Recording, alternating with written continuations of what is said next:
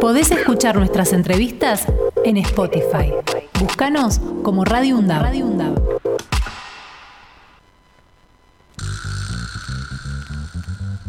Y bien, amigas y amigos, son las 9 y 36 de la mañana. Mucho venimos hablando estos días de lo que nos dejó esta elección primaria en nuestro país, pero también nos este, dio una vuelta de campana en la economía de los argentinos y también será una expectativa para futuro. Como siempre decimos, eh, Axel, y como siempre hemos este, notado cada vez que hay eh, eh, crisis económicas en el país, siempre la pagan los más débiles. Obviamente. eso, es lo único que no cambia hasta ahora. Así que bueno, nos hemos puesto en contacto con este, Eduardo Beliboni, que es un referente del, del Polo Obrero, para que este, él nos, nos diga su punto de vista y cómo están viviendo esto los este, más necesitarios. Buen día, Eduardo, ¿cómo le va?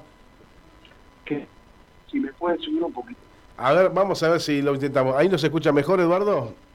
Ahí está un poco mejor. Ahí está mejor. Bueno, veníamos diciendo que cada vez que hay problemas este, y crisis siempre la terminan pagando más fuerte los más débiles. Así queríamos ver cómo, cómo están viviendo este, desde los movimientos sociales esto que pasó en las primarias y las repercusiones en la economía. Bueno, las repercusiones en la economía son evidentes, es decir, el, proceso de, devaluación que no comenzó después de las elecciones, ya veníamos con una devaluación más limitada, pero que se completó con el 22% que anunció Massa inmediatamente después de las elecciones, lo cual inclusive ha sido un golpe por la espalda a mucha gente que hasta lo, mejor lo pudo haber votado, pero es porque, bueno, el, compromiso de la devaluación con el Fondo Monetario Internacional era previo y por lo tanto la gente votó con la idea de que el gobierno resistía una devaluación del fondo, digamos, los que votaron al gobierno dijeron, che, acá Massa está, estamos mal, pero está resistiendo este pedido de devaluación del fondo. Bueno, devaluó inmediatamente después. Si uno tendría que decir qué cosas eh, tiene que hacer, no tiene que hacer el gobierno para que gane mi ley, era esto, era una devaluación. Porque inclusive no sirvió para que tuviera este, el efecto que supuestamente planteaba el FMI, que era achicar la brecha cambiaria. Seguimos con la misma brecha. El dólar paralelo y, los dólares paralelos están, en algún caso, el 100% del dólar del dólar, este, eh, como se dice, eh, oficial.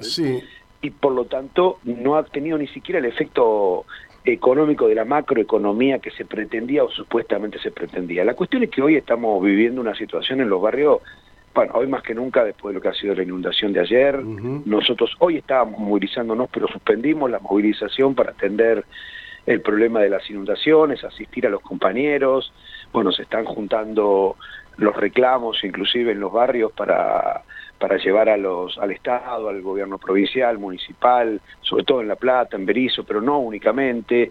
Tenemos comedores populares que han arrasado con, con la comida que estaba ahí, este, acopiada para hacer la comida diaria y estamos planteándole al Estado que restituya esa comida al comedor popular que, que, no la, que, que la ha perdido.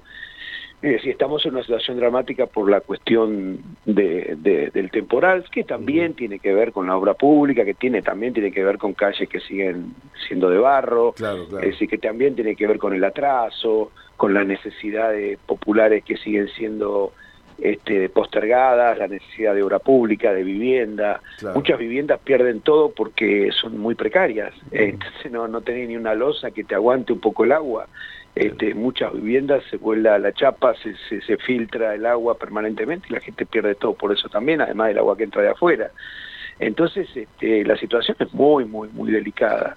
Y las elecciones han sido un reflejo un poco de eso, porque en las elecciones lo que se produjo fue un derrumbe de los que vienen gobernando hace muchos años. Este gobierno, el anterior, el anterior, digamos, no es una cuestión de, que del último periodo, del último proceso inflacionario de los últimos cinco meses, lo que sufre la gente. Estamos hablando de que pasan los años y no mejoran las cosas, y gobierno tras gobierno empeora la situación y la perspectiva de vida, la situación de la inseguridad crece también en los barrios, la falta de perspectiva, un trabajo fijo, efectivo.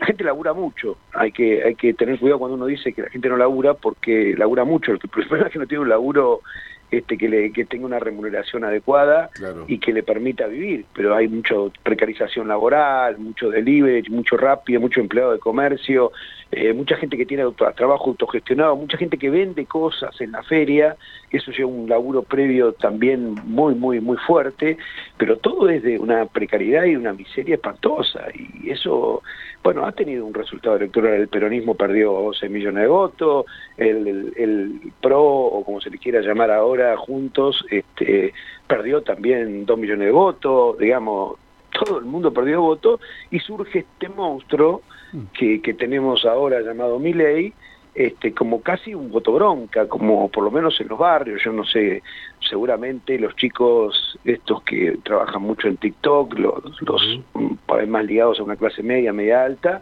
probablemente lo voten por su por la profundidad de, su, de sus planteamientos políticos, es decir, no importa que desaparezcan los derechos, no importa la población más postergada, que se salve el más fuerte y el más débil que sucumba. Probablemente pueda haber ideológicamente un pensamiento en ese sentido en una parte de la juventud, pero en los barrios lo que el voto a Milei es un voto bronca. Mm. Es un voto que se vayan todos al demonio, todos son una porquería.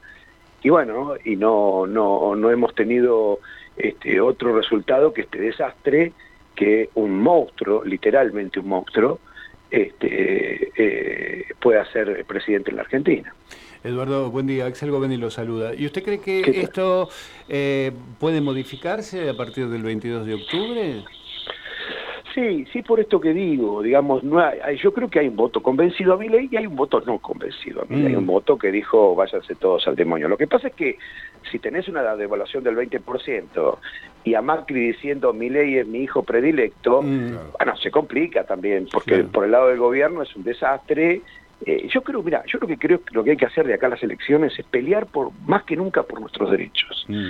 Porque la mejor forma de enfrentar a los que quieren liquidar los derechos es hoy discutir cómo hacemos para aumentar los salarios y las jubilaciones de los trabajadores que más bajos están en la pirámide salarial. ¿Cómo hacemos para que llegue la comida a los comedores populares que no está llegando? ¿Cómo hacemos para hacer una barricada contra el avance del fascismo? Para eso discutamos el día de la selección el voto, pero ahora discutamos cómo enfrentamos toda esta barbaridad. ¿Cómo hacen los docentes universitarios para defender el CONICET hoy?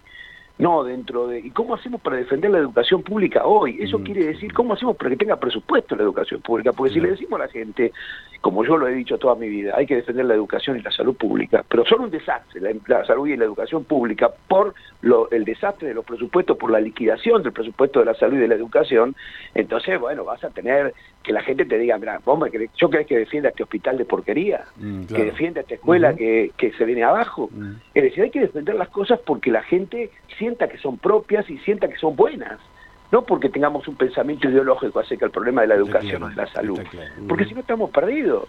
Entonces hay que pelear hoy por un presupuesto para la educación, por aumento para los docentes, por aumento para los jubilados que cobran una miseria. Si no vas a tener un desastre previo a la posibilidad de una asunción de un loco de la guerra como este, como este Milei, porque ojo, la Argentina no tiene una amenaza de fascismo si gana Milei, pero Milei es un fascista. Porque el mm, fascismo es otra cosa. Tiene que haber un proceso. Bueno, el fascismo tiene que haber un proceso en donde una parte de las masas, inclusive, este, controle, mi ley controle los sindicatos. El fascismo, históricamente, el ejército, muy importante el ejército. Por eso es muy peligroso, no mi ley, la segunda. Villarruel es una persona con contacto muy fuerte. Es una negacionista, además. Con las Fuerzas Armadas. Bueno, es negacionista por eso, por su contacto con las Fuerzas Armadas. Bueno, no nos olvidemos que Macri, es decir, también la derecha, en un momento dijo amnistiemos a todos los militares. Y la amnistía a los militares no tiene que ver con que son unos viejitos pobres, que hay que dejarlos en libertad, sino con un problema más profundo, es una reivindicación de esas Fuerzas Armadas, asesinas de militantes populares, como hubo en la, dictadura militar. Es una reivindicación de un método, de la amnistía. Es decir, acá lo que hicieron estuvo bien. Por lo tanto, guarda, porque si bien no estamos frente al avance de un gobierno fascista, porque todavía ni siquiera hay un gobierno, pero sí de gente fascista, con ideas fascistas. Entonces, tenemos que pelear para defender hoy. Yo le decía a compañeros de organizaciones que no son, digamos que son oficialistas, muchachos, basta de mirar para otro lado, basta de decir, bueno, no hagamos olas, porque entonces perjudicamos al gobierno. Bueno, no hicieron, no hicieron olas. La CGT se quedó mirando para otro lado mientras se destruía el salario. ¿Qué ocurrió? bueno, perdieron las elecciones. No, no es este, eh, eh, maniatando, conteniendo eh, las fuerzas del pueblo, las fuerzas de la movilización del pueblo que vamos a detener a esta avanzada derechista y capitalista, porque ojo que no es solamente un problema ideológico. Acá están los capitalistas detrás diciendo, por supuesto, hay que eliminar las indemnizaciones, por supuesto, liquidemos el presupuesto, el presupuesto, por supuesto, liquidemos el, presupuesto de los planes, que es el 1% del, presupuesto. Ahora, los subsidios a los grandes capitalistas, no, eso no me lo toqué. Claro.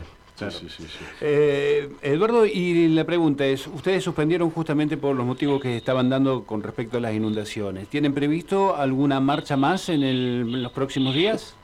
Mira, nosotros vamos a esperar que también el gobierno nos convoque, a ver si reflexionan. Yo he tenido algunas conversaciones con algunos funcionarios, diciéndole, miren, ustedes van a seguir con esta idea de vaciar los populares. ¿Qué, qué, qué va a ocurrir con ese compañero que tiene que recurrir a un comedor popular aún trabajando, porque muchos de los que van a los comedores populares trabajan pero no les alcanza, entonces tiene que ir al comedor popular, y eh, mandan a los chicos a buscar la viandita. Vos, si ustedes van a seguir así, bueno, no hay forma de convencer a la gente que no, no diga que se vayan todos al demonio y terminemos con mi ley en el gobierno. Entonces hay que restablecer cosas elementales, la comida para los comedores populares. Tiene que haber un aumento en los ingresos de los jubilados con la mínima y de los programas sociales que hoy están por debajo de la línea de indigencia. ¿Por qué no crees que ¿De qué sirve tener un plan social si no sirve ni siquiera para comer todos los días? No te digo para otra cosa. El plan social es una emergencia. Seguimos en emergencia, se ha agravado la emergencia producto de la inflación bueno, tienen que aumentar los programas sociales, aunque parezca políticamente incorrecto lo que digo, porque hay una campaña brutal en todos lados que dice, ah, los planeros, esto. Ahora, la gente tiene que comer por un plan social, este, tiene que comer.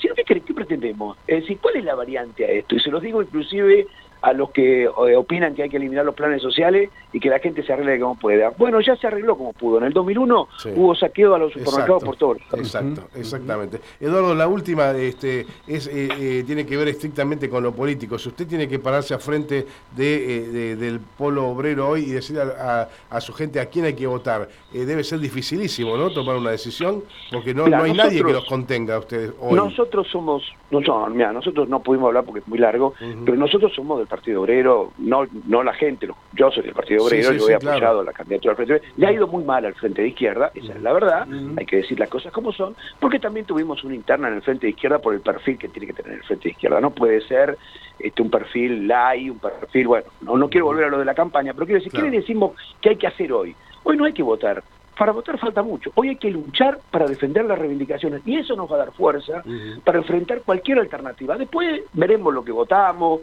No es el momento hoy, por eso yo, digamos, la discusión hoy no puede ser para los trabajadores, para las organizaciones de los trabajadores, a ver qué votamos, a ver qué hacemos, porque por más que le digamos a la gente que vote esto o aquello, este, en la medida que esté mal, empeore su situación y se agrave la situación social y no haya comida en los comedores populares y los populares cobran una miseria, entonces no pretendemos que la gente después vote bien, como se diría entre comillas, cada uno será lo que sabrá lo que quiere decir votar bien, pero después podemos tener una votación de cualquier cosa, de una feta de salame, para mí en un punto, en una parte de la población, mi ley es una feta de salame, es lo mismo que ocurrió un voto de repudio. Ahora, van a volver a votar a la salame, ¿eh? ya, sin, ya sin feta, van a volver a votar al salame si no cambia la situación. Y para cambiar la situación hay que organizar a los trabajadores para pelear por su reivindicación. Eduardo Belimoni, muchísimas gracias como siempre por su tiempo, usted es muy amable. ¿eh? Gracias a ustedes. Hasta momento. Podés escuchar nuestras entrevistas en Spotify. Búscanos como Radio UNDAB. Radio